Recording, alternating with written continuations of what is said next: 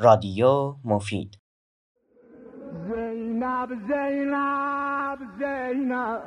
سلام خدمت شنوندگان عزیز. شبی دیگر با سومین قسمت از پادکست ویژه محرم در خدمت شما هستیم. کارشناس این برنامه دکتر سید علی موسوی نژاد عضو هیئت علمی دانشگاه ادیان و مذاهب.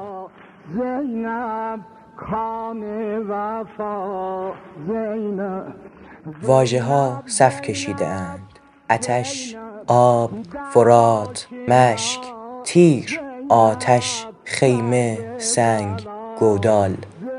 حسین در کربلا همه چیز هست هم زندگی هم مرگ هم سکوت هم فریاد هم شکست هم پیروزی هم نفرین هم آفرین.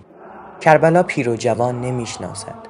سرسبزی سیزده بهار در نگاهش جاری بود و حسین در سیمای قاسم برادرش را می جوست.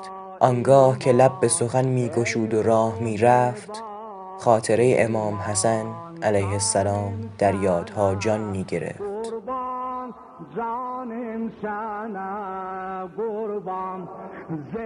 آقای موسوی نژاد به نظر شما عزاداری و مراسم سوگواری محرم چه نقشی در دینداری مردم داره؟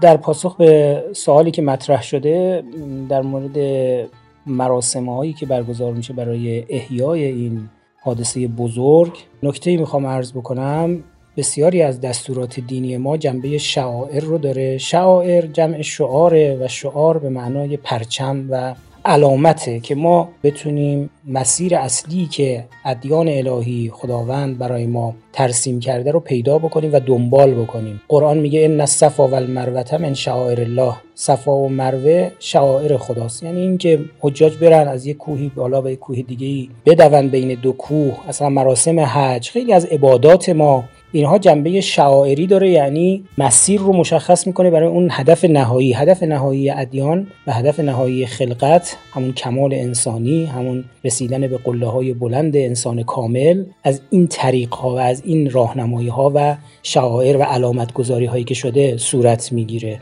عزاداری برای امام حسین علیه السلام جز شعائر دینی و مذهبی ماست. به این وسیله با شرکت در مراسم امام حسین با سینه زدن با مدداهی کردن با گریستن یکی از اهداف این مراسم ها همین حفظ این خط و مسیر و نشانه های راه هست و این خیلی مهمه.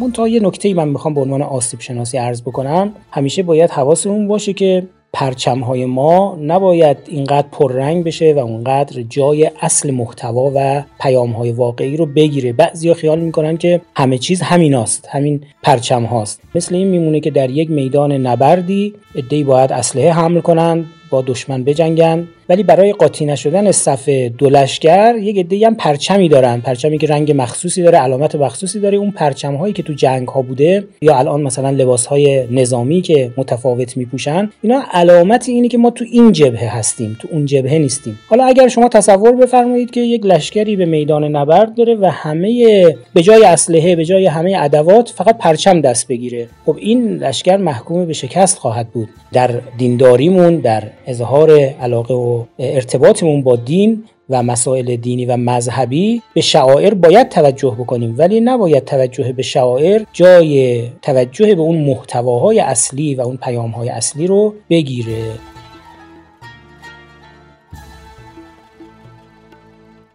من محمد صالح حبیبیان در این قسمت برنامه در خدمت شما هستم. با بخشای از سخنرانی امام موسی صدر عالم و اندیشمند شیعه. ما برای حسین بسیار گریه می کنیم اما هرگز در گریه متوقف نمی شویم گریه ما برای نو کردن اندوه و کینه ها و میل به انتقام و خشم بر باطل است. حسینی بودن یعنی اینکه انسان به اوج فداکاری و بخشش و وفاداری و خدمت برسد. گریستن و برپا کردن مجالس کافی نیست. حسین به اینها نیازی ندارد. حسین شهید راه اصلاح است. اگر سکوت کرده ایم او را تنها گذاشته ایم در زیارتنامه امام حسین می‌خوانیم سلام بر تو ای خون خدا و ای پسر خون خدا.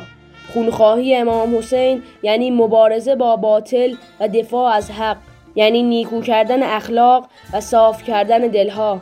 ای جوانان حسین ای کسانی که بر حسین میگرید حسین را یاری کنید و اهدافی را که از جانفشانی خود داشت محقق سازید.